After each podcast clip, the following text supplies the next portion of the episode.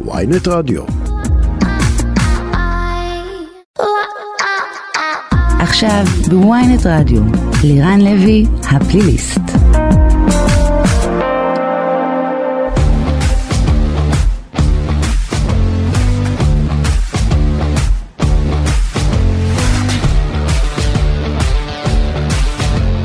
ימים אה, סוערים, סוערים מאוד עוברים על אה, משטרת ישראל עם אה, שר חדש, השר המיועד לביטחון לאומי, איתמר בן גביר, שצפוי להיכנס לתפקידו וכבר מייצר סערה גדולה במשטרה, לצד הבקשה שלו, אולי הלגיטימית, לבצע שינויים בפקודת המשטרה, ש...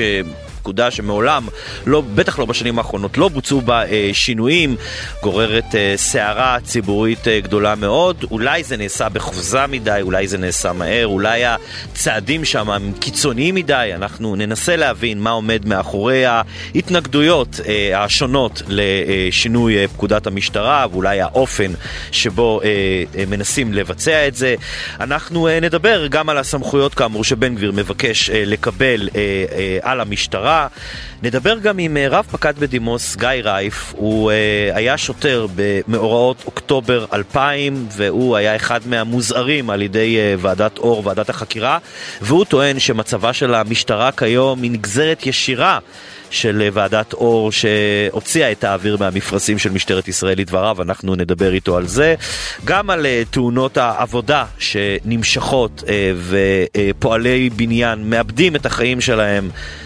אה, ונראה שזה לא מעניין אף אחד ואף אחד לא נותן על זה באמת את הדין ונקנח כמובן עם אה, עורך הדין פיני פישלר, יושב ראש ועדת המשטרה בלשכת עורכי הדין שהתייחס לשינויים הצפויים במשטרה ולגרירת הרגליים של פרקליטות המדינה בשתי פרשות חשובות פרשת המימד החמישי ופרשת תת-ניצב עימאד חסן אה, שפרש מהמשטרה לאחר חקירת מח"ש נגדו. על כל זה ועוד אנחנו אה, נעסוק בתוכנית הקרובה, אבל עכשיו אנחנו נאמר שלום לניצב בדימוס שלומי קעטבי. שלום שלום. מה שלומך? תודה. אתה היית בתפקידך האחרון במשטרה מפקד מחוז ש"י, ומי שקורא את הכתבות uh, שלנו בוויינט וידיעות אחרונות, אתה גם מסומן אצלנו כאחד השמות שאולי, אולי, בסיטואציה כזאת או אחרת, יחזרו למשטרה וישרתו כסמפכ"ל למשטרה. מה דעתך? דעתי שזה לא מדויק, לא אמת, מוקדם מדי, אני לא שם. זה לא מדויק או מוקדם מדי? זה לא מדויק, וגם מוקדם מדי לעסוק במבנה של המשרד לביטחון לאומי, מאיפה, מי ייעץ לאיתמר ומי יישא בתפקיד כזה או אחר. אז אתה לא שולל את זה על הסף, אם אני מבין נכון. לא שולל, אני בקשר עם איתמר, מדבר על זה עדיין בצבא של המשטרה, והכל משיקולים של באמת טובת המדינה. תגיד, אני רואה את הזעקות אה, שבר של השמאל על אה, השינויים שמבקש איתמר בן גביר להכניס בפקודת המשטרה, אה, כשצריך להגיד, הפקודה הזאת, אם אני לא טועה, לא שונתה מעולם, לא נגעו בה בכלל, והיא ארכאית ולא מתאימה לימים של היום. אתה מצליח להבין האם, התנגד... האם יש מניעים רציונליים בהתנגדות הזאת או שהכל פוליטי? אין אה, מניעים רציונליים, הפקודה היא מ-1971, לא עודכנה מעול, מעולם, היא יוצרת סוג של איזה שטח אפור ביחסים שבין שר למפכ"ל. איתמר בא ואומר, אני רוצה לשנות את המצב, להגדיל בדיוק את הסמכויות שלי, את, המ, את, את החובות שלי גם כן, וזו בקשה לגיטימית לחלוטין. והוא מסתדר גם על שלוש ועדות שבדקו את היחסים שבין שר למפכ"ל, ועדת אור, ועדת צדוק mm-hmm. וועדת זמיר, שהייתי שם אה, שחקן מרכזי, נאמר ככה. כן. אה, וכל הוועדות מכילות על השר אחריות מהותית. כן. ובכוח אחריות קמות לו גם אה, סמכויות ויכולת להכתיב מדיניות. ועדיין יש אנשים שאומרים שבן גביר מבקש להיות בעצם מפכ"ל על, זה נכון? היה לא מדויק, הבלים, לא כך, מכיר את מקומו, מעמד השר, אל מול מעמד המפכ"ל. ואני חושב שהוא בסך הכל בא להגיד דבר אחד פשוט, אני בא לעבוד, אני בא להיות השר לביטחון פנים, הציבור שלח אותי, אני הזרוע השלטונית של ממשלת ישראל, ובכוח זה זכותי להכתיב. השאלה היא, כן, השאלה היא כזאת אבל, אם לשר לביטחון לאומי יש השפעה ישירה על מפכ"ל המשטרה ועל מדיניות החקירות, אז מחר או מחרתיים יכול לבוא שר אחר מהשמאל הקיצוני שיחליט שכל אה, צייצן ימני שיצייץ איזשהו ציוץ שלא נראה לו בטוויטר, משטרת ישראל תחקור אותו על הסתה. לא, לא, לא היה ולא יהיה. גם השר הזה, איתמר בן גביר, וגם השר, השר העתידי, והיה ויהיה מהצד של השמאלי של המפה הפוליטית, כל אחד מהם תמיד יגדיר את המדיניות שלו ואת דעתו ואת מה הוא רוצה לראות במשטרת ישראל בתוך גבולות של החוק, כך שלא תהיה שום חריגה. מצד שני אני בא ואומר, אה, זה שר שהגיע כדי לממש מדיניות מסוימת, זו זכותו, אפילו חובתו, להכתיב מדיניות חקירה. מה יואב סגלוביץ'? מה הסגן שר, הסגן השר לביטחון הפנים כיום, ניצב לשעבר יואב סגלוביץ' שמתראיין תחת כל עץ רענן ומדבר, הוא מאוד מודאג, כמו שהוא אומר, כן, מה, אה, ממה שבן גביר הולך לעשות במשטרה והוא ממש נגד הדבר הזה. מה ניצב אה, בדימוס אה, סגלוביץ' לא מבין? אני הייתי אומר לך בשפה פשוטה, זעקת הקוזק הנגזל. מי שלקח ממנו את, ה... את השליטה במשטרת ישראל, לא, ועוד אנשים שמלינים בעניין הזה. וכתוצאה מזה, אז הם יגידו מה שאתם רוצים להגיד, הכל מונע על ידי שיקולים פוליטיים, הכל פוליטי? קעטבי, הכל פוליטי? אה, אה, הכל רגשי ופוליטי, נאמר ככה, יותר מזה. אה, אלה החיים. ואני אומר לך כבר, בסופו של דבר, הם מסתמכים על ועדת אור למשל, שהכילה אחריות על השר. ואפילו ברמה הטקטית, ברמה המבצעית, של להשתמש באמצעים כאלה או אחרים בפיזור הפגנות, סוסים כן, רוגר לא, לא משנה כרגע העניין, אז מכוח זה ברור שהשר הזה, בן גביר, לא הולך להיות אחד שתחול עליו אחריות בלי סמכות להגיד את דברו. וככה אני רואה את הדברים. תגיד, ואתה חושב שבן גביר, עם הכלים שהוא לקח לעצמו, שהוא לוקח לעצמו עם החקיקה והדברים שהוא uh, סיכם במשא ומתן הקואליציוני, יש לו לדעתך סיכוי לשנות באופן מהותי את תחושת הביטחון של אזרחי ישראל, אם זה בכבישים, ואם זה במשילות, ובדרום, ובצפון, וארגוני הפשיעה, אתה, אתה מכיר את האתגרים. יש לבן גביר סיכוי באמת לעשות פה מהפך? כי אנחנו יודעים שהרבה שרים באים עם כוונות טובות, ובסוף המשרד לביטחון הפנים הוא בית הקברות הפוליטי שלהם. בוא אני אגיד לך את, את, את המציאות שהייתה בשנים האחרונות ביחסי שר מפכ"ל. הרבה שרים ישבו על הגדר. ישבו על הגדר, לא התערבו, אפשרו למפכ"ל. המפכ"לים לדורותיהם לעשות אה, על פי הבנתם, בבניין הכוח, בתקציבים, במשאבים, בכיוונים, בהפניה של העוצמות של המשטרה. לא קרה משהו טוב, המשטרה הגיעה לאן שהגיעה, והיא זקוקה היום באמת לשינוי של 180 מעלות למפנה, לבן גביר יש סיכוי, סיכוי גדול מאוד לעשות מפנה. יאללה, תשכח דבר אחד, שבן גביר מתייעץ, הוא מתייעץ זה הרבה עם ניצבים בדימות, גם אלה שמלינים מתייעצים איתו, מדברים איתו, הוא עושה חוות הדעת, מגבש את תפיסת העולם שלו, ולדעתי תהיה תפיסת עולם שתביא מציאות כזו, שנראה יותר שוטרים בשטח, ועקיפה הרבה יותר לא סלחנית. אה, זה, זה, זה דבר חשוב, אנחנו באמת מקווים ש, שזה יקרה ויהיה פה אה, איזשהו אה, שינוי בדבר הזה. אני רגע רוצה לשאול אותך בנושא אחר, כי אתה גם עמדת בראש ועדת קעטבי, הוועדה שבחנה את, ב-2018 הוקמה על ידי השר גלעד ארדן, ובחנה את התנאים של האסירים הביטחוניים בבתי הכלא. ואני מניח שאתה יודע שאני אה, כעיתונאי עקבתי ועוקב עדיין בצורה מאוד אדוקה אחרי מה שקורה בבתי הכלא ואחר אה, פרשת הסרסור בסוהרות. כשאתה מכיר טוב טוב את המציאות אה, בתוך אה, שירות בתי הסוהר, תגיד, מה דעתך על הפרשה הזאת של הסרסור בסוהרות לאור הידע שלך של איך שהדברים התנהלו שמה? אני מסתכל על הדברים דווקא בהיבט של אה, תרבות שנוצרה בשירות בתי הסוהר, וגם בממשלת ישראל, תרבות שהיא נקיטת מעשה, תרבות של קניית שקט בכל מחיר ובכל תנאי.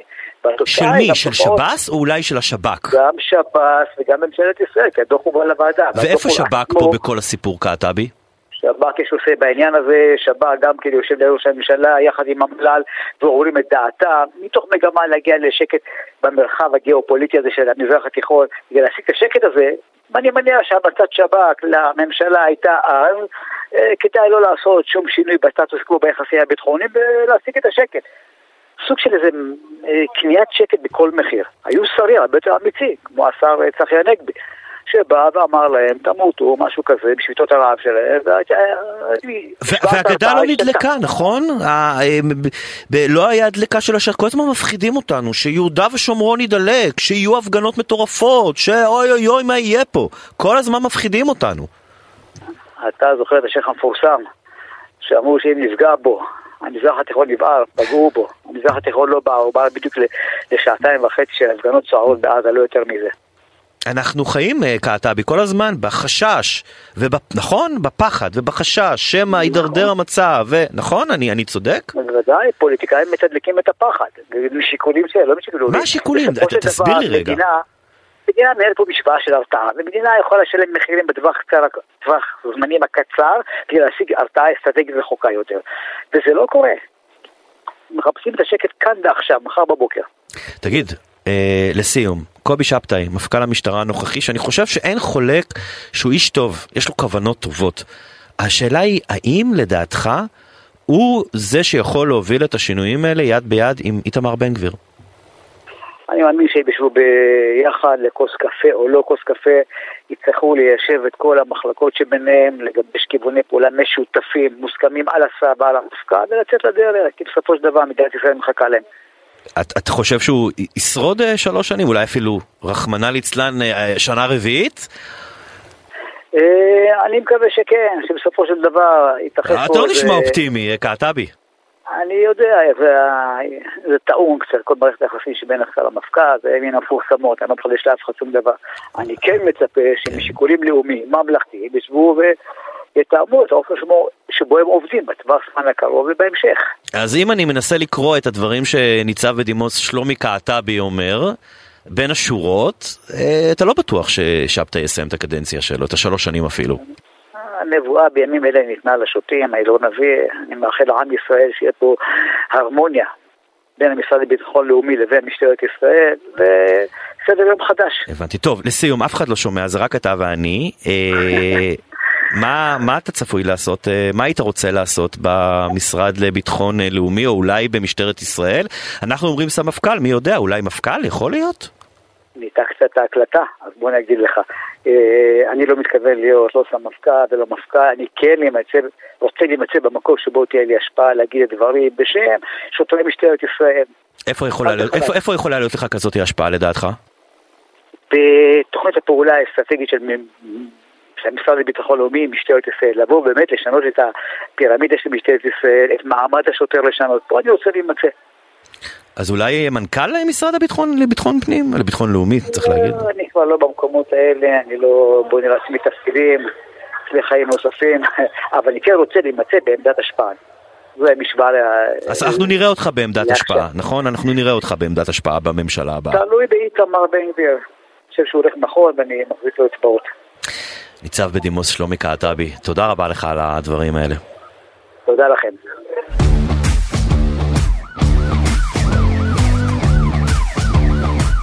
לירן לוי הפליליסט. רב פקד בדימוס, גיא רייף, שלום לך. שלום שלום. מה שלומך? ברוך השם. אתה היית קצין אה, משטרה אה, בימי אה, מהומות אוקטובר 2000. אה, מי שככה ינסה, אפילו יכול להיזכר בך ובמה שאתה עברת אה, במהלך המהומות, אחר כך בוועדה. עם האגרוף המפורסם אה, שקיבלת מאביו של אחד מאותם ערבים, אה, ערבים, אזרחי ישראל שנהרגו במהומות. ואתה בא ואומר שמי שלא מבין שמצבה של המשטרה היום נוגע ישירות לוועדת אור ולמה שעשתה ועדת אור למשטרה, לא מבין על מה הוא מדבר. הוא לא מבין מה קורה פה. ממש ככה. בוא, בוא, בוא, בוא, בוא תעשה לנו הסבר, רק נגיד שוועדת אור, ככה די מילים, זו ועדת חקירה ממלכתית שהוקמה לאחר אירועי אוקטובר מהומות 2000, זה היה גל אלימות לאומני, שאם אנחנו מדברים על הפרעות שהיו כאן בערים המעורבות, אז באמת זה היה גל אלימות אה, לאומני של ערביי ישראל, אה, שהם, אה, זה היה לאחר פרוץ האינתיפאדה השנייה, ובמסקנות שלה, הוועדה הזו, מתחה, ועדת אור מתחה ביקורת קשה על שרים בממשלה, על קצינים במשטרת ישראל, אתה אחד מהם. ועל מנהיגים בציבור הערבי-ישראלי, אה, ועל, מצד שני, על המסקנות של הוועדה נמתחה, נמתחה ביקורת אה, קשה, גם בקרב הממשלה וגם בקרב אה, חברי כנסת, וגם אתה מותח ביקורת. אז בוא רגע, תן לנו שנייה רקע. איפה טעתה הוועדה הזאת? איפה היא טעתה?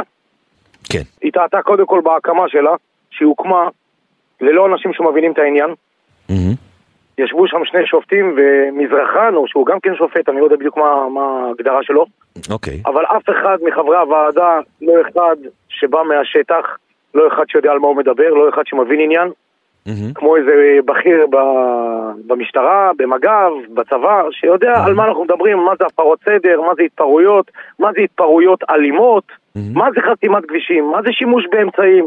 מה זה האמצעים עצמם ומה המשמעות שלהם? אגב, רגע צריך להבין, אם אנחנו כל הזמן מדברים על הפרעות בערים המעורבות, ואומרים שלשב"כ ולמשטרה לא היה שום מידע מודיעיני על זה, אז גם ב-2000, אוקטובר, לא היה לכם שביב של מידע. כשאתה יצאת לשטח לחסימה הראשונה, אתה קיבלת דיווח על הפגנה, חסימות, בסדר, לא חשבתם שזה הולך להתפתח לדבר הזה, נכון? מה שאנחנו יצאנו לבוקרו של יום, לשביתת מסחר, ומשביתת מסחר זה חלק מהעסקים סגורים, חלק מהעסקים פתוחים, יהיו סוג של יום אה, שבתון כיפי כזה באווירה. אז יש כמה חסימות ויש כמה הפגנות ויש כמה עימותים שבדרך כלל מתוזמנים מהמשטרה כמו העברת צמיגים, קצת עשן שחור סמיך עולה, מת, אה, כמה צילומים ולהתראות. הפעם זה היה שונה. מה שכן, בבוקרו של יום היה אירוע חריג באזור שפרעם, כחפ"ק של מפקד המרחב, mm-hmm. היה צריך לסגת לאחור, כולל ירי באוויר, רק אף אחד מיושבי הרכב, כולל הממ"ר עצמו, לא טרח לעדכן שיש פה אירוע חריג באוויר, ויש פה משהו, אווירה שונה באוויר. אם הדיווח הזה היה מועבר, הכל היה נראה אחרת לגמרי. הייתה פה בעיה, זאת אומרת, שלא, לא, זה לא שלא היו בעיות, הייתה פה בעיה. הייתה פה בעיה, אחד, שלא היה מודיעין לחלוטין, שתיים, בהתנהלות, שגם כשכבר הרגישו שקורה משהו, אף אחד לא פירש את מה שקורה.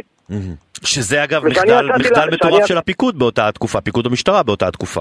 זה מחדל הרבה יותר ממטורף של פיקוד המרחב אה, בצפון, כן. והמחוז, לא רק המרחב, המרחב והמחוז, ואתה יודע מה... אני לא יודע אם המחוז, כי, כי גם הדיווח הזה גם לא עבר למפקד המחוז, ומפקד מרחב לא מעביר דיווח, זה מעבר לחוסר תפקוד ומעבר לשאת בתוצאות, מדובר באמינות. מדובר באמינות, אתה ירית באוויר, אתה באופן אישי ירית כדור באוויר. אגב, צריך לומר, אתה היית באותה תקופה מפקד תחנת אה, משגב, נכון? אני הייתי מפקד תחנת משגב, כן. אני יצאתי לאירוע של חסימת צומת מסתכית. כן. זה האירוע. נכון. שבו, אוקיי. באירוע הזה ירית באוויר? באירוע הזה יריתי באוויר, באירוע הזה הותקפתי, באירוע הזה הרכב שלי נרגם באבנים ובסלעים. אז, אז למה אתה באירוע הזה נמצאת אשם על ידי הוועדה? בוא. לא, לא, לא באירוע הזה, לא באירוע הזה, אני נמצאתי אשם באירוע בתרדיון. אה, אוקיי. גם באירוע הזה הם טענו שלא הייתי צריך לצאת לבד. שלא היית צריך, נכון, גם באירוע הזה הם מתחו עליך ביקורת. אוקיי, אז אם אתה קובע שאני לא הייתי צריך לצאת לבד, בוא תקבע ותגיד לי עם מי הייתי צריך לצאת. זה כאילו שאני השארתי את האנשים בתחנה, או כן. שאני השארתי את האנשים בלובי, תמשיכו לראות סרט, ואני רוצה להשתעשע לי בשטח. זה כן. לא מה שהיה. אנחנו עבדנו עם האין שוטרים. אנחנו עבדנו עם האין כוח אדם. אוקיי, ו... ההתארגנות של המשטרה... נורא דומה להיום אגב, לא שונה ממהיום, כן? אני לא כל כך יודע מה יש היום. מצב כוח האדם היום במשטרה הוא לא מהמשובחים. לא, אני לא יודע, אני הבנתי שהוא קצת כן, אה, הסד"כים עלו, אבל עוד פעם, בבוקרו של יום, מה שהיו זה חסימה, זה חמישה מחסומים שאמורים לסגור את המרחב של סכנין עראבה דיר חנה, שרכבים חולפים לא ייכנסו. עכשיו, הרכבים האלה זה רכבים של שוטרים, שוטרים כחולים מהתחנות, שלא בהכרח יודעים מה זה להגיע לעימותים, ולא יודעים מה זה איך להתנהל בעימותים, mm. ובטח ובטח שלא בעימותים כאלה ברמות כאלה כמו שהם היו. עכשיו הוועדה שיושבת בחדר ממוזג קובעת מה היה, מסיקה מסקנות שאין לה מושג על מה היא מדברת בכלל. אין לה מושג על מה אתם מדברת, למדתם משפטים, זה עובדה. מפה והלאה אין לכם שמץ של מושג עם מה אתם מתעסקים, וכמו שאתם בכל דיון מקצועי מביאים איזה דמות מקצועית שתיתן לכם חוות דעת מקצועית, במקרה כל כך רגיש, כל כך מיוחד, אתם קובעים גורלות על דברים שאתם לא מבינים בהם. אם אני אומר לו יריתי 37, מה זה 37? והוא, והוא קורא מאיזה פתק מה הטווח שאני אמור לרדת לו, לראות 37, ואז הוא אומר לי אם אתה ירית מהטווח הזה. נו ברצינות, מה השאלות החסרי היגיון לחלוטין? גם שוב, גם כמו שאמרת מקודם, בוועדה הזאת לא היה, אם אני לא טועה, אני מקווה שאני לא טועה, לא היה נציג אה, משטרה בכלל, היה... לא היה שום נציג משטרה, היו שלושה מישהו שמבין, שופטים, משטרה, מישהו שמבין איך משטרה עובדת. מזרחן, מה מזרחן יכול, בכל הכבוד למזרחן, מה מזרחן רלוונטי לוועדה הזאת? אני חושב שמי שהקים את הוועדה, או מפכ"ל המשטרה דאז, או שר לביטחון פנים דאז, היה צריך לבוא ולהתנגד לפני. תראה, מי שמינה את החברים בוועדה זה אהרון ברק, שהיה נשיא בית המשפט העליון. אוקיי. אני מבין שזה היה תיאודור אור, אשם ח'טיב ופרופסור שמעון שמיר. הם היו נכון. חברי הוועדה, נכון? נכון. אתם לא העליתם אז, דפקתם על השולחן, חבר'ה, איך אין מפכ"ל לשעבר, ממ"ז לשעבר, ממ"ר לשעבר, מישהו שיכול לבוא ולהסביר איך עובדת הכרוניקה, הטכניקה של המשטרה? קטונתי מלעשות את זה באותה תקופה, לא אני הייתי זה שצריך לעשות את הדברים האלה, אני אמרתי מההתחלה שאין פה מישהו שמקשיב לנו, אין פה מישהו ששומע, אני גם מההתחלה שהיינו צריכים, מהאוספי חומר, שהיינו צריכים לתת את העדויות, והעדויות האלה אחר כך נגנזו, והתחקיר, הב- והתחקיר המבצעי שנעשה בתחנה, ניתנה הנחיה להשמיד אותו, משהו בהתנהלות לא תקין, אבל אתה באותו רגע כבר הולך ומנסה להגן על, על עצמך. לא מערכתית מי אמור להיות שם. השר לביטחון פנים, קו נטוי מפכ"ל, היו צריכים לשים קול צעקה ולהגיד חבר'ה זה לא ועדה. לא שלמה בן עמי לא עשה את זה, הוא היה השר ולא. משנה מה יהיו נכון, תוצאותיה. אם אני לא טועה. שלמה מה בן? עמי היה השר אם אני לא טועה? אה, כן, נכון, אז לצערנו. לא, לא, לא, לא, לא קיבלתם, אה, לא קיבלת שום גיבוי מהשר, אה, גם לא מהמפכ"ל באותה תקופה, נכון? אני כזה- אישית לא קיבלתי גיבוי מאף אחד, נהפוך הוא, אני זה שאמר יריתי ומהרגע הזה קדימה. גיא הכין את עצמו לקורבן. אני חיתיתי את עצמי? ועליתי לבד על המנגל. ככה רק הרגשת? לא הלך להם, רק לא. מה זה, זה מה שהיה, מה זה ככה הרגשתי? יש גיא, שהוא היחידי שאמר יריתי, אז קדימה, בוא נפיל עליו גם גזרות שהוא בכלל לא היה. בוא נפיל עליו את הכל.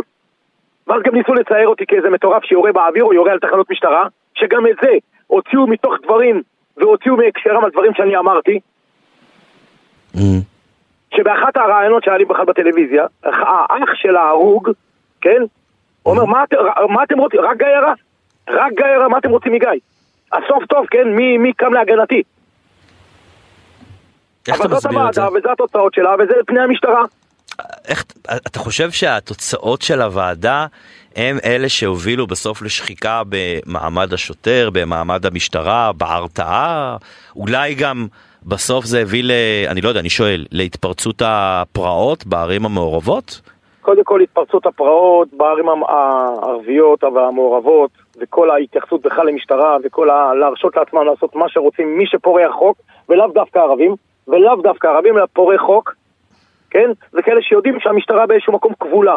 זה כאלה שיודעים שהשוטר היום מנוע מלהגיב, וחושב פעמיים ושלוש וארבע וסופר עד מאה, לא עד עשר, עד, עד שהוא יגיב, כי מרגע שהוא יגיב הוא זה שמסתבך. ושוטר יודע שאין לו גב, ואין לו גיבוי, ומרגע שקרה משהו הוא לבד במערכה. וזה הנקודה, שוטר שיוצא לעבודה, שוטר שיוצא להגן על הרכוש ועל הנפש, על הנפש והרכוש צריך לדעת שיש לו סוג של ביטחון מקצועי. סוג של ביטוח מקצועי, כמו שרופא נכנס לניתוח, ואם לא עלינו החולה מת, הוא יודע שבאיזשהו מקום כל עוד הוא לא עשה משהו בכוונה, ברשלנות, בכוונה תחילה, הוא באיזשהו מקום מוגן. שוטר יוצא לדרך, הוא יחשוב פעמיים. הולך בן אדם, בן אדם חמוש ויורה, ויורה באנשים, הוא גם בשלב הזה, הרבה מאוד שוטרים יחשבו, רגע, אולי, כמה, למה, מה יקרה, איך יקרה. ובגלל זה גם הרבה מקרים שהאזרחים מגיבים, וחיילים מגיבים, ולא שוטר מגיב. כי לשוטר הזה יש לו בית, יש לו משפחה, הוא צריך להביא הביתה משכורת. אתה יודע, אני שומע אותך מדבר על זה, אני שומע את הלהט שלך, כאילו זה קרה אתמול. אה, מבחינתי זה קרה אתמול. לא השתחררת מזה, אה? אני השתחררתי מזה, גיא רייף השתחרר מזה, גיא רייף במקום אחר לגמרי, וגיא רייף אומר תודה, הוא לא שם. אבל כשאני רואה את המשטרה, כשאני רואה חברים, כשאני רואה קצינים וקצינים בכירים, וקיבלתי עשרות טלפונים, כולל מתתי ניצבים וכל מיני ניצבים. וואלה אתה צודק, וואלה אתה צודק, כולל הודעות. כמו שאראל סגל ביקש ממך סליחה, אנחנו כמשטרת ישראל מבקשים ממך סליחה. אל תבקש ממני סליחה. אני במקום אחר. תדאגו לשוטרים, תדאגו לגב של השוטרים, תדאגו לשוטר שיוצא למשימה להגן על הנפש והרכוש, הוא עצמו יהיה מוגן על ידי המדינה הזאת. בוא ננסה רגע כמו בכל שוטר, זאת, ככה חייל, ככה מג"ב, ככה שב"ס. בכל זאת, בוא ננסה רגע להסתכל איפה את, אתם כמשטרה, מה שנקרא, כן? לא הייתם בסדר. מה, מה, מה, מה, בוא, בוא תנסה רגע להגיד לי איפה הטעויות שלכם, איפה אתם טעיתם בכל זאת. עוד פעם, שזה לא יישמע כמו התנצלות יתר, אני ממש לא חושב שאני מבחינת uh, תפקוד uh, מבצעי ומבחינת תפקוד בשטח טעיתי, עם כל זה שצר לי על התוצאות. צר לי על התוצאות. כן? אני לא חושב שטעיתי, אני חושב שיצאתי ללא מודיעין, אני חושב שיצאתי ללא כוח אדם, אני חושב שקיבלתי שיש קריאת מצוקה אמיתית מצד אזרחים או מצד שוטרים שהיו, ראיתי לנכון לצאת ולהגיב עם מה שיש לי. לא לשבת במשרד ולקבל דיווחים. חתירה למגע, והיום זה המשפט המנצח, זה מה שאני עשיתי. לא יצאתי להתעמת איתם, לא יצאתי להראות איזה גבורה, או יצאתי להראות, הנה, אני אתה לא... יודע לא מה מדהים, גיא? אני, אני עובר פה על המסקנות של הוועדה. וכל אחד יש את המסקנות שהוועדה נתנה עליו. אני רואה את המסקנות על גיא רייף. על צומת מסל- מסלחית ועל אה, צומת לוטם ועל אה, פטרוס ועל אה, ביצוע של ירי אש חיה באוויר בכפר מנדה בשלושה באוקטובר בעת ניסיונות הידברות עם ההנהגה המקומית. אה, ומסקנת הוועדה הייתה, הייתה שרייף, אתה כאמור נהג להגיע ללא גיבוי לאירועים שונים, דבר שהצביע, ככה הם אומרים, על חוסר שיקול דעת, אם ההפך, זה דבר שבעיניי לפחות, כשאתה ממשיך ומגיע לשטח למרות שאין לך כל כך את הגיבוי המתאים, אתה ממשיך במצב הזה לעשות את העבודה שלך, הם, הם, אני לא מבין איך הם פירשו את זה כחוסר שיקול דעת ויצירת אה, סיכון אה, משמעותי. כי הנוח להם. לא, נוח אולי להם. עדיף שאף אחד פשוט לא, אולי היה עדיף שהייתם נשארים בתחנת משטרה במשגב, לא הייתם יוצאים בכלל ונותנים שם לאנשים לאכול אחד את השני. אני, אני באמת לא מצליח להבין, המסקנה הייתה שאתה לא ראוי להיות קצין משטרה ויש לשחרר אותך. עכשיו אני רוצה רגע להסתכל על... בוא ניקח את אלי קרון, שהיה מפקד מחוז הצפוני, הוא, המסקנות שם פי 80 חריפות, פי 80 חריפות גם עליו וגם על יהודה וילק שהיה אה, אה, אה, מפכ"ל המשטרה ואגב גם על השייח' ראאד סאלח וגם על עזמי בשארה הבוגד שנמצא כרגע ב, אה, ב, ב, אה, אה, במדינת אויב שברח היה חבר כנסת וברח למדינת אויב ואיכשהו בסוף השם שלך מאוד זכור מהוועדה הזאת תגיד זה לא מתסכל? אה, באיזשהו מקום כן, אבל אה, אני כבר לא שם. באיזשהו מקום כן. מה אתה עושה היום? היום אני עובד ברשת רמי לוי, בכבוד ובגאווה. ואנשים עדיין אה, מזהים אותך תגיד? אנשים מזהים אותי, אנשים זוכרים אותי, אנשים מפרגנים. באמת שאנשים מפרגנים, אני יכול באמת על קוצו של יוד ועל קצה קצהו של אה, אחוז האנשים שבאים בטענות. ועוד פעם, יש ימין, יש שמאל, לכל אחד והדעות שלו. אם אני הגעתי למצב שבאירועים, בכל גל טרור שקרה או בכל פר... גל פרעות שקרה, מתקשרים לאנשים ומציגים את עצמם כשמאלנים ושמאלנים קיצוניים, ואומרים, אני מתחיל להבין שטעיתי, אני מתחיל להבין אותך. אז באמת, אני לא, לא ימין ולא שמאל, אני מאוד מציאותי, מאוד מציאותי. אני יצאתי ועשיתי את זה לא כגיא רייב, כי זה סוג של אה, מחפש אה, נקמה או לעשות סדר לעצמו. אני הייתי איש משטרה, אני הייתי קצין משטרה, שהתפקיד שלי היה לשמור על הנפש והרכוש. ואני יצאתי להתעמת, יכלתי לשבת במשרד עם כוס קפה ביד ומזגן ולחלק הוראות. אני לא רואה שזה ככה. ושקציני משטרה, כולל קציני, קציני משטרה בכירים, אמרו לי, תגיד לי, גם באירועים האלה וגם באירועים קודמים אחרים ופליליים, במסגרת לאורך כל השירות שלך, למה אתה תמיד יוצא להיות באירועים?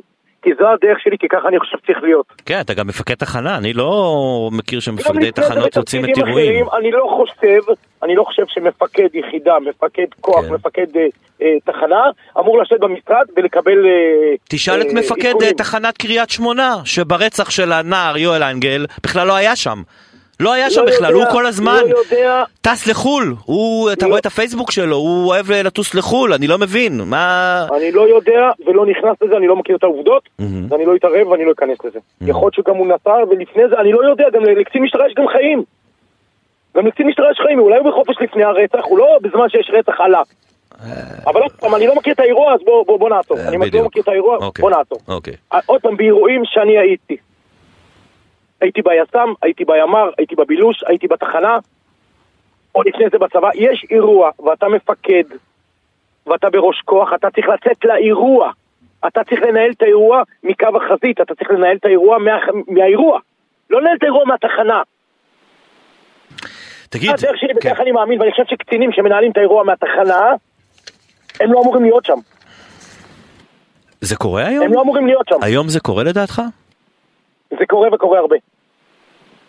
זה קורה וקורה הרבה, וגם אם מגיעים לצורך העניין לא נשארים בתחנה לגמרי, אלא הם עושים את למה? הכיוון כי הם מפחדים שלי. לקחת אחריות? כי הם מפחדים להיות בשטח שאחר כך לא יאשימו הם אותם שלא... יגיעו שתיים, שלוש דקות אחרי אה, אה, אה, סיום האירוע, הם יגיעו בסמוך לסוף האירוע, ואז הם מגיעים כגנרלים גדולים, מסתובבים, מקבל, מקבלים תזכיר על מה שהיה, מתחילים לשאול את השאלות, אבל ברגע האמת, מפתח צריך להיות תחת אש, או תחת סכין, או תחת מכות, או תחת אבנים, שוטר הוא לא רובוט.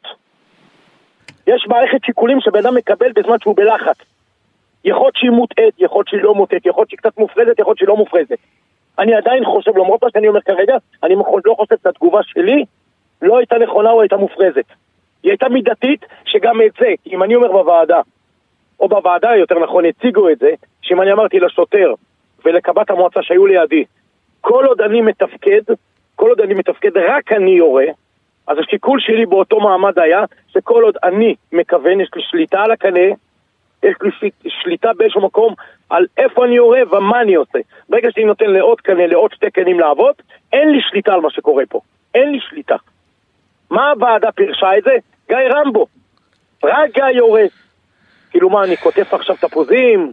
רק גיא הולך ולוקח את השלל, על מה אתם מדברים בכלל? הוועדה הזאת ספגה אגב הרבה ביקורת מממשלת שרון הראשונה, שהייתה, או נגיד, קצת עוינת אליה. אה, עוזי לנדאו, שאז היה שר לביטחון פנים, אחרי שלמה בן עמי לא בדיוק ספר את הוועדה, הוא גם קידם את uh, משה ולדמן ואת בן ציסאו למרות המסקנות. עם כל הכבוד לכל מי שקם על הוועדה, אף אחד לא קם לבוא ולבטל את הוועדה ולשנות את ההחלטות שלה ולקום נגד מה שהיא קבעה. היא קבעה פה דברים, היא קבעה פה דברים, תעזוב גיא רייף, גיא רייף לא שם ותודה. היא קבעה דברים על השוטרים, שעד היום, עד היום השוטרים רואים את זה, השוטרים מרגישים את זה. ואתה אומר שזה מהדהד עד היום במשטרה, ומצבה של המשטרה וחוסר הגיבוי, זה, זה, זה, זה תוצר ישיר של זה.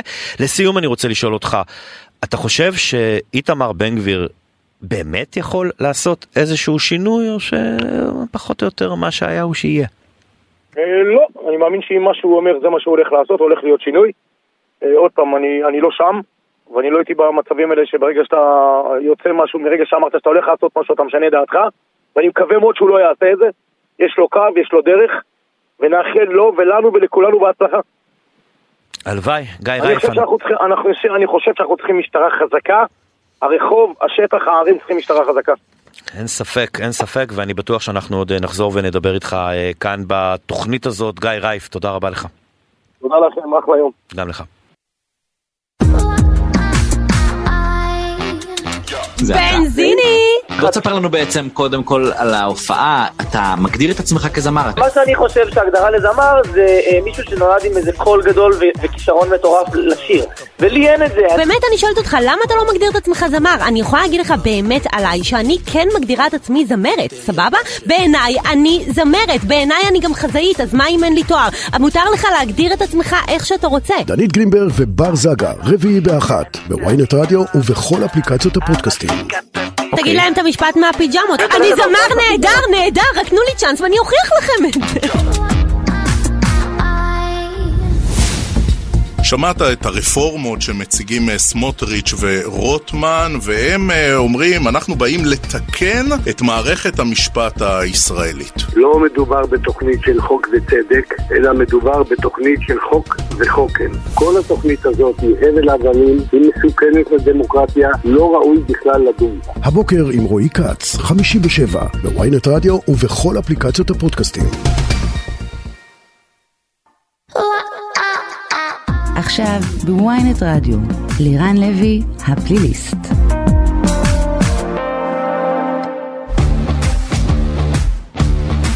משטרת לואי דה פינס עם עורך הדין פיני פישלר. צהריים טובים, עורך הדין פיני פישלר. צהריים טובים. אלשיך על הקו? מה זה? אלשיך על הקו? הוא לא, אבל הוא שומע את הכל. אני מבין שאתה מאוד אהבת את הרעיון שהיה איתו כאן בשבעה ימים. אני רציתי, אבל הוא לא... איזו אמירה, הוא, הוא, הוא חרד, צעיר, הוא חרד, אז uh, הוא לא. חרד זה מילא. גם אני חרד שהוא היה מפכ"ל. אם הייתי צעיר, לא הייתי מתגייס היום למשטרה. תגיד לי, איזה מין אמירה זאת? אתה יכול להסביר לי איזה מין אמירה זאת של מפכ"ל לא, לשעבר? לא, לא, לא, אני יכול להסביר לך. איך אני יכול להסביר לך דבר כזה? בן אדם היה מפכ"ל שלוש שנים, בקדנציה שאתה יודע שאני חושב שהיא כושלת. ואם אתה רוצה נרחיב... כושלת? אתה עדין. תודה. אבל בן אדם מקבל במה ואומר, אם הייתי צעיר לא הייתי מתגייס למשטרה, במקום לבוא למפכ"ל, לקובי שבתאי, להגיד לו, תשמע, אני איש מילואים, אני מוכן לסייע בידך, שיש לו כלים לסייע, כן? איזה כלים יש לו לסייע? הוא מכיר את הכלים של השב"כ, זה הכלים שהוא מכיר, מעבר לזה מה הוא יודע. נאמר עליו? נאמר עליו, קשוט עצמך קודם, בדוק היטב בציציותיך, המשכיל בעת ההיא דום. אה, כל האמירות, סייג לחוכמה שתיקה, כל מה שהוא למד בישיבה הוא שכח. תשמע, הוא האחרון שצריך לדבר. תן לי רגע על איראן להגיד לך למה אני באטרף. כי עבר עליי באמת שבוע קשה. שבוע שאני רואה את קראדי מופיע אה, בכל אמצעי התקשורת, ונדמה לי שגם בכנסת. ואני רואה את רפי פלד. אז בוא נזכיר למאזינים שלך שקראדי, אה, נאמרו עליו דברים אה, לא פשוטים, לא קלים, על ידי כבוד השופט אה, ורדימו זיילר, זכרו לברכה, בוועדת זיילר. רפי פלד היה מפכ"ל, רב ניצב, אני מזכיר... רפי פלד והג'קוזי? לא רק ג'קוזי. גם ג'קוזי. אה. אמירות מאוד קשות, אתה זוכר מי ישב... או אהרונישקי וימי החופש והפדיון. תכף נגיע, תכף נגיע. אבל צריך לעשות כבוד לכבוד השופט, אה, כבוד הנשיא ברק. אז הוא היה משנה לנשיא. והוא זה שדן בעתירה לבג"ץ, האם התיק של רפי פלד פלילי או לא פלילי, והוא חילץ אותו מזה בפן הפלילי ואמר שזה לא פלילי, אבל הוא נתן שם אה, פסק דין שלומדים אותו בכל מקום, על מה, מה התפקיד של מפכ"ל ואיך צריך אמות המוסר של מפכ"ל, ולאחר אותה, אותו פסק דין אז הוא שם את המפתחות והלך. אני מזכיר לכם את רפי פלד בפרשת פלד גבעוני. תעשו קצת גוגל ותקראו על כבוד השופט ח'אלד כבוב, אז שופט מחוזי, היום הוא שופט בית המשפט העליון, שאומר עליו לא חשב על טובת הקבוצה, שאומר עליו נתן את, נתן את סמכות ניהול קבוצתו בעיניים עצומות. חבר'ה, תקראו טוב. זה לא טוב. לא מפריע להם, אגב, להתראיין תחת כל עץ רענן ולתקוף את המשטרה ואת המפכ"ל הנוכחי, הנה. שאני חייב להגיד לך, אני, אני חייב להגיד משהו אם אתה מרשה לי. בוודאי. אני חלוק עליך בנוגע לקובי שבתאי. חלוק, אבל, אבל, אבל, אני, אני חושב שברמה המקצועית יכולים להיות טובים ממנו, אבל אני חושב שברמה האישית והבין אישית והערכית, אני חושב שהוא אחד האנשים הכי טובים שיצא לי לפגוש. חד וחלק. חד וחלק. וזה לא, לא, לא קולגיאלי ולא פייר מה שהם עושים לו, הם לא מגבים אותו בכלל. מה שאמרת עליו זה מקצת שבחו של אדם, בפניו שמא יגבה ליבו. המפכ"ל הזה עובד קשה מאוד מאוד נכון, מאוד, 24-7, שישי בשבת, נכון, מכל הלב. נכון. מכל הוא הלב. ישן עם נעליים, הוא ישן, אדוני, ישן בשעתיים שלוש בלילה אני, בערך, זה אני נכון. הרי התנגדתי למינוי שלו בוועדת גולדברג. נכון. מכל הקשקשנים. ואני אומר לך שאולי גם אני טעיתי. כי המפכ"ל הזה ראוי. אני לא חושב שטעית, אבל בסדר. אני לא יודע, אני דיברתי אני על זה חושב שהוא לא מתאים, אני חושב שברמה, אני חושב שיש לו אז כוונות אני טובות, אבל... ש- לא זו בלבד שהוא מתאים, אני רוצה שיקבל שנה רביעית. תשמע, האיש לא הזה... יקרה. האיש הזה עובד קשה והוא רוצה, תראה, יש היום טקס אצל נשיא המדינה. נכון, מצטיינים. מצטיינים. זה פעם ראשונה שעושים להם טקס נפרד. תשמע, זו עבודה ברוכה של, אה, של המפכ"ל. הוא רוצה להראות, והוא- ו- תשמע, אני מצדיע לו. הנשיא, אני צוחק, רק שלא ישמור שם על זכות השתיקה, אבל אני אומר... מי, הרצוג, טק- ששמר כן. הנשיא הנוכחי שבחדרי החקירות שמר על זכות כן, השתיקה היום הוא רואה כאחרון שוטרים על הבמה, העבריינים? כן, אז שלא ישמור שם על זכות השתיקה. Mm. אבל אני אומר, תראה, תראה כמה יוזמה יש למפכ"ל הזה, ו- ו- ומשטרה ירוקה עם הניידות שעכשיו, תשמע, ומה שהוא מחלק לתחנות. האיש עובד, נכון שאין לו הרבה עם מי לעבוד. זה, זו הרצאה שאפשר לתת בתוכנית תוכנית אחרת שלך. אבל המפכ"ל הזה עובד ורוצה, ובניגוד לאחרים, הוא לא יהיה הערת תחתית או הערת שוליים. הוא עובד קשה מאוד מאוד, ואתה יודע שאני מבקר, ואני המבקר הגדול של המשטרה, אבל כשמגיעה מחמאה, אז הנה אני אומר אותה בשידור חי, אני לא מתבייש לומר אותה. אני כואב את כל הניצבים האלה שבמשמרת שלהם, תראה, את uh, קעטבי, כמה איש הגון. תראה איך הוא מנסה לסייע בכל זאת, לבוא ול, ולפתור את הברוך הזה של המתח שבין המפכ"ל לבין איתמר בן גביר. אתה מכיר את קעטבי. מאוד. אה, הוא קצת, מס- הוא אגב היה איתנו על הקו בתחילת השידור, הוא משחק איתנו קצת. אז אני לא אשחק. אז אתה אל תשחק, אתה מכיר ובוא תן לנו פרשנות ממה שאתה יודע או ממה שאתה מעריך. אנחנו פרסמנו שלא שוללים, כן, כן. שים לב לניסוח, לא שוללים במשטרה כן. שבן גביר יצניח במרכאות את קעטבי, יחזיר אותו למשטרה וימנה אותו לסמפכ"ל כדי שנקרא, יהיה לו מישהו משלו. קעטבי בתחילת הדברים, כמה מה- קעטבי אתה יודע? רגע, אמר בתחילת הדברים, מה פתאום, לא, אה?" כששאלתי והתמקדתי יותר, אז הוא אמר לי שהוא לא שולל את זה, שהוא עדיין לא הוריד אז את זה. קודם כל, קח, ממני בפה שלי. אם אה, ייקחו את קעטבי כסמפכ"ל, אני עומד, מצדיע ומברך. נקודה. בסדר, בוא נדבר על... לא, עזוב זה שהוא משאלות לב. חומק, תשמע, סיכוי, מה הסבירות לדעתך? מה הסבירות? הוא, כנראה יודע יותר משנינו, והוא שומר את הקלפים צמוד לחזה, אה. וסייג לחוכמה שתיקה, והנה אתה רואה שהוא לא רוצה לשתף אותנו, וזו זכותו, אי אפשר לכפות עליו הר כגיגית. אבל, יש בעיה, תשאל את קעטבי, אני לא זוכר בן כמה הוא. אה, ביטן שעוזב הוא בן 63. במשטרה אומרים שהם רוצים להצעיר בעין את המשטרה. אני לא בטוח שזה אה, יהיה טוב אם, אה, ייקחו, אם אה, ביטן הולך בגיל 63 ו- וקעטבי, אה, עוד פעם, השאלה מה רוצים לעשות. אני, אני אתן לך גם תראה, קונטרה. סמפכ"ל בסוף, רגע, גם צריך להגיד, בסוף סמפכ"ל זה סוג של אה, נשיא כזה, כן? זה תפקיד שהוא פחות שטח, לא ראינו את ביטן בשטח, כן? זה תפקיד שהוא בעיקר אה, אה, לחבר. ב- במטה הארצי בין המשרד אה, לביטחון פנים לבין נכון. המשטרה, לתקציבים, הוא אחראי על בית הדין המשמעתי, אולי סוף סוף ימנו, אולי, הרי ביטן לא מינה, כבר שנה ומשהו נסיעה לבית הדין המשמעתי אחרי שרקפת לוין אה, המצוינת פרשה. גורדון רקפת לידך. אה, גורדון, סליחה, אה, פרשה, אז... אז, אז יש לו פה תפקיד ייצוגי, זאת אומרת, הוא לא באמת עכשיו צריך להתחיל ולרוץ בשטח, לכן אני לא פוסל, אבל אתה, אתה לא בטוח שקעטבי יהיה סמפכ"ל. אני, אני, הוא לא, הוא, יכול להיות שהוא לא רוצה לספר לי ואני לא כועס עליו. אז רגע, אז זכותו. אוקיי, אז בוא נלך לעיתון יכול ידיעות להיות שהוא יודע דברים אחרונות. שהוא לא רוצה לשתף. בסדר, אז בוא נסתכל רגע בעיתון ידיעות אחרונות הבוקר. רגע, רגע, רגע, על זה. רגע, על זה. אבל יש ניצב, פרץ עמר, אה. שמאוד אוהב אותך, נכון, והוא עשה תפקיד אחד של מפקד אני מחוז. גם מאוד אוהב אותו. הוא, כן, והוא כן. עשה תפקיד אחד של מפקד מחוז, אתה מסכים איתי? אה, תפקיד אחד של מפקד מחוז דרום, שהוא נכשל בו, נכון. צריך אז להגיד. מה- אז, אז למה שהוא מועמד, נדמה לי שלירן לוי אחד, אתה מכיר אותו? שמעתי. כן, הוא כותב בעיתון שהוא מועמד מוביל להיות סמפכ"ל. אז אני מבקש לא. משאלת לב, אה, פישלר, זאת לא משאלת לב. אני לא אמרתי חלילה, אה, אצלי אוקיי. לירן לוי, כל מה שהוא כותב זה סטמפה, חבל על הזמן. אבל אני, רוצה את, האיפכא מסתברא. האיפכא מסתברא זה בן אדם שעשה תפקיד אחד של ניצב והולך להיות סמפכ"ל? למה לא עמי אשת שעשה גם תפקיד של מפקד מחוז תל אביב, נו, וגם באמת. תפקיד של מפקד מחוז מרכז? נו, הוא באמת. לא ראוי לפניו? אתה רוצה לשמוע את מה שאני באמת חושב? תמיד. לא.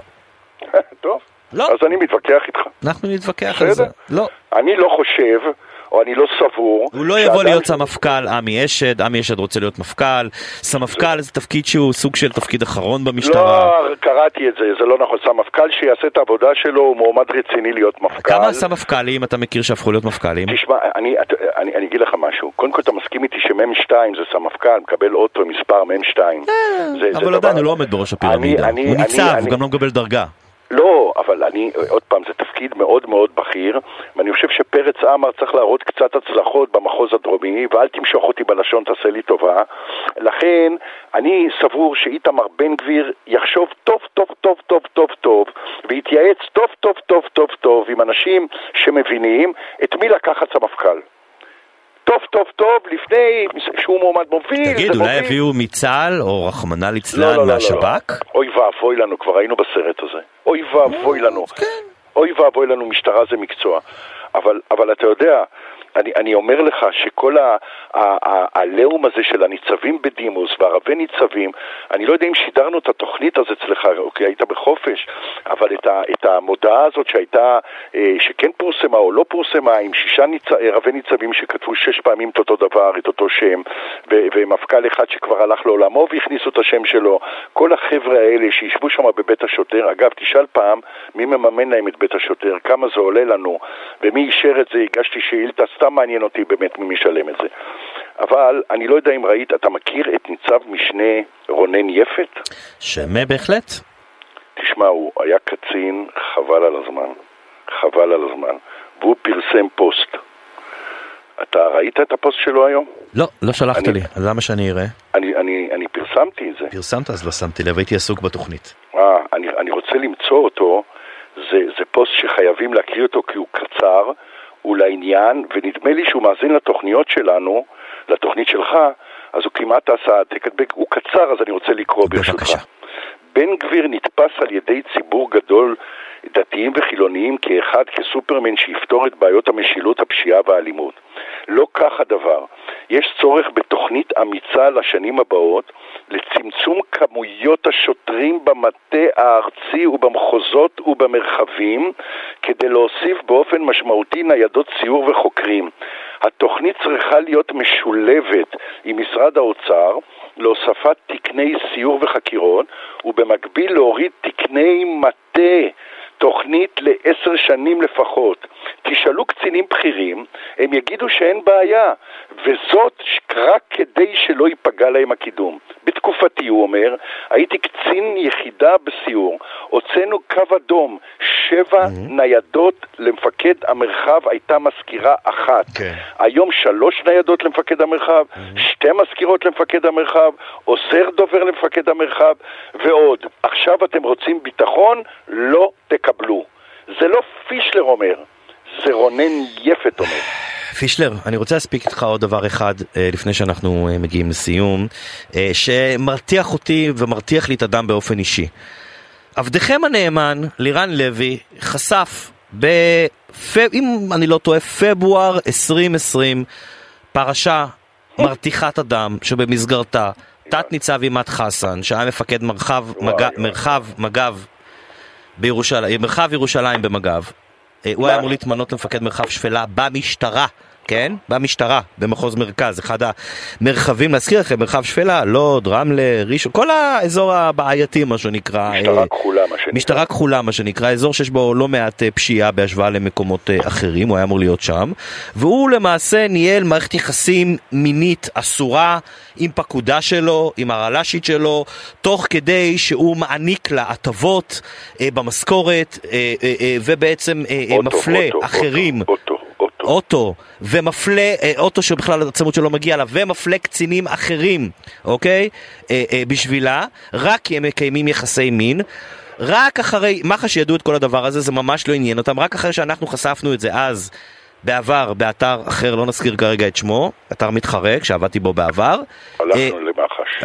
אז רק נפתחה חקירת מח"ש, נכון. שחקירת מח"ש העלתה שתת ניצב עימאד חסן הפר אמונים, הפרת רגע, אמונים, הם אומרים צילמנו את התיק. צילמנו את התיק. ושלחנו את זה ללירן לוי כדי שיקרא ויראה, כי הוא לא האמין לי. נכון. אמת? ויש ראיות להכל. ואז הלכנו אה, והגשתי ערר למחלקת הערר. רגע, רגע, לא, לפני, לא, לפני, לפני, לפני. סליחה, סליחה, סליחה. התיק נסגר. הם החליטו למרות שהם באו ואמרו מח"ש, יש כאן בסיס לעבירה נכון. פלילית של הפרה, אה, הפרת אמונים. באה מח"ש, החליטה לסגור את התיק הזה מחוסר בראיות, המשטרה החליטה, יותר נכון, עימאד חסן החליט להתפטר מהמשטרה, הוא לא, לא פוטר. לא, אבל לפני, לפני, העבירו את זה למחלקת המשמעת, mm-hmm. ואז הוא החליט לפרוש.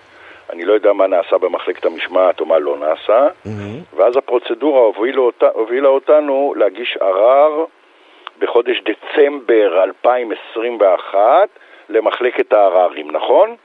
נכון. ואז קיבלתי מכתב שהערר יטופל עד 13 לדצמבר 2022. שנה שלמה, כמעט mm-hmm. אפשר להקים חצי מונדיאל שם באצטדיונים. ואז קיבלתי והזכרתי להם מה קורה אם התאריך חלף עבר, ורק היום, 20 לחודש, קיבלתי מכתב, אדוני, הנושא עדיין בטיפול, מחכה להחלטה, הם אפילו? לא כתבו לי מתי תיפול או תוכרע הסוגיה. אז מה עשיתי?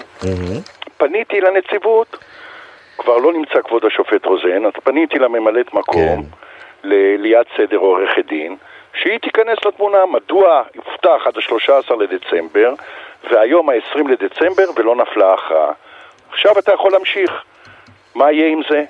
לא יהיה שום דבר, זה ייסגר, הערר יידחה, וכמובן גוררים רגליים, ואחר כך הם לא מבינים, הם פשוט לא מצליחים להבין למה הציבור מאבד, מאבד אמון בפרקליטות. אז בוא אני אתן, אני אתן לך תשובה. התיק הזה של עימאד חסן נמצא במדף אה, אה, שנקרא לטיוח, ליד פרשת המימד החמישי, וליד אה, פרשת הסרסור בסוהרות, וליד פרשת עופרה קלינגר, וליד עוד עשרות, מאות, אם לא יותר, של פרשת... פרשות שטויחו על ידי פרקליטות המדינה כי זה לא התאים לה, אבל אנחנו נצטרך גם לשמור את ההמשך הזה לפעם הבאה, הגענו לסוף הפינה. נכון. פישלר. עצם זה שאמרת סוהרות וממד חמישי וכל ההרצאה, אלוהים יברך אותך. איי, יהיה טוב, פישלר. אני רואה שחזרת בריא עם הרבה כוחות. בעזרת השם. תודה, תשמור על עצמך ותמשיך לעשות חיל. עורך דין פיני פישלר, תודה, תודה רבה לך. לך.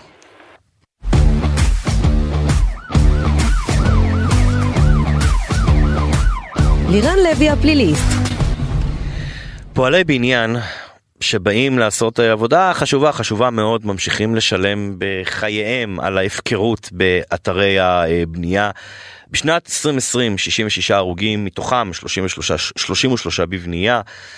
נרשמו במנהל הבטיחות 3,167 אתרי בנייה חדשים, זה היה ב-2020. ב-21 מספר ההרוגים עלה ל-70, 37 מתוכם בבנייה. בשנת 2022, עכשיו השנה הזאת שעוד לא הסתיימה, 68 הרוגים, 33 מהם אה, אה, בענף הבנייה.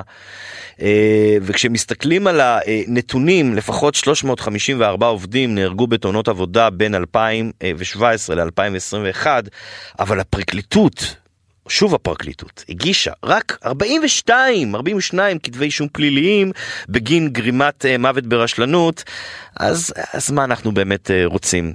מי שכן מטפל בנושא הזה של uh, חקירה של תאונות עבודה היא יחידת פלס בלהב 433 ואנחנו רוצים לומר שלום לרב פקד ורד ליכטר סול, ראש מחלק חקירות, מפלג פלס בלהב 433.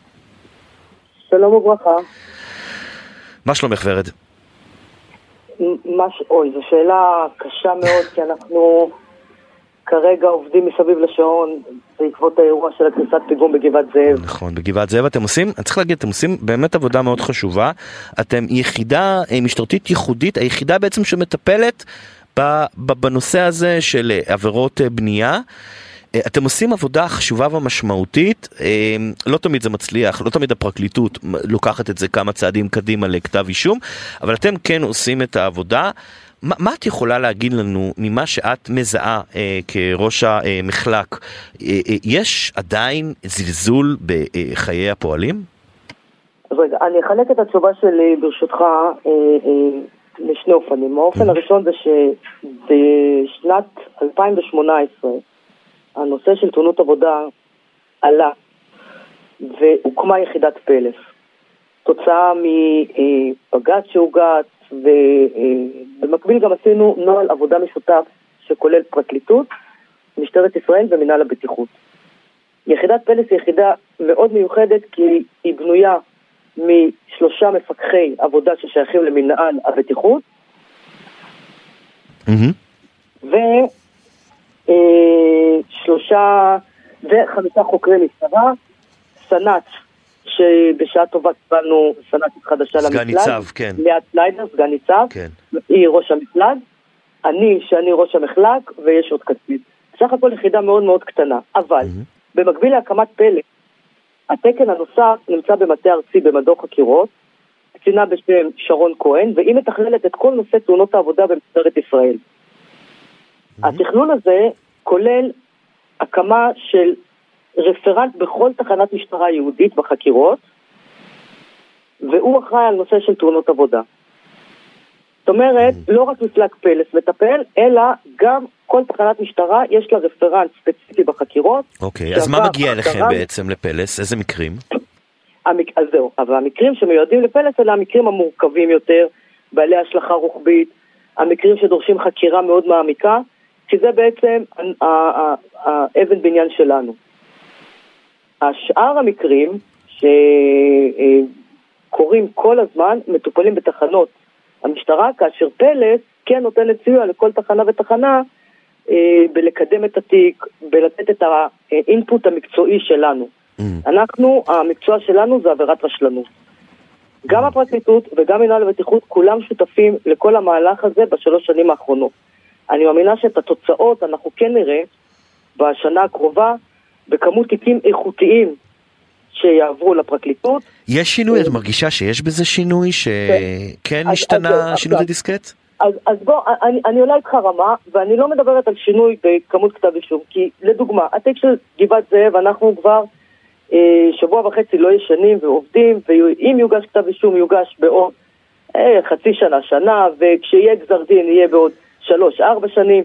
האימפקט של האירוע הזה, כבר שכחנו אותו והיו כבר מאז הרבה הרבה אירועים ואפילו אה, אה, דברים חדשים וקשים יותר, שלא נדע. לכן הנושא של הכתב אישום הוא לא בדיוק המהות. השינוי הגדול שאני יכולה להגיד ולהצביע עליו זה נושא של שיתוף פעולה מלא של מינהל הבטיחות, מטה הבטיחות של אה, התאחדות הקבלנים, פלס שמובילה אה, עם התובנות שלה מכלל האירועים במשטרה, ובאירוע כזה לדוגמה, כמו גבעת זאב, מחר ראש מנהל הבטיחות מגיע אלינו, ואנחנו יושבים, והוא מיד מוציא תובנות לקבלנים בשטח, במקביל אותן תובנות עוברים גם למטה הבטיחות של אה, אה, התאחדות הקבלנים, והם מעבירים גם כן לקבלנים שלהם, ככה שיש לנו כרגע מנגנון שיוצר הד מיידי איך לשפר. אוקיי? לא, בלי קשר לחקירה, איך אנחנו משפרים ואיך אנחנו מונים את האירוע הבא. זה משהו שלא קרה בעבר, וזה השינוי. השינוי זה שילוב ידיים עם המון אנשים חדורי מטרה, להוריד את כמות הנפגעים בתאונות עבודה. וזה, וזה בהחלט מצוין. אנחנו, לצערי, אין לנו כל כך זמן, יש לנו ממש חצי דקה לסיום, אז אני כן הייתי רוצה רק להספיק ולשאול, מה שאת כן יכולה לפחות לומר, איפה עומדת החקירה כרגע על האירוע בגבעת זאב? בחקירה מאוד משמעותית, עם עצורים, חקירה מאוד קשה. את אה, מעריכה שזה כן ילך פה לכתבי אישום בפרשה הזאת?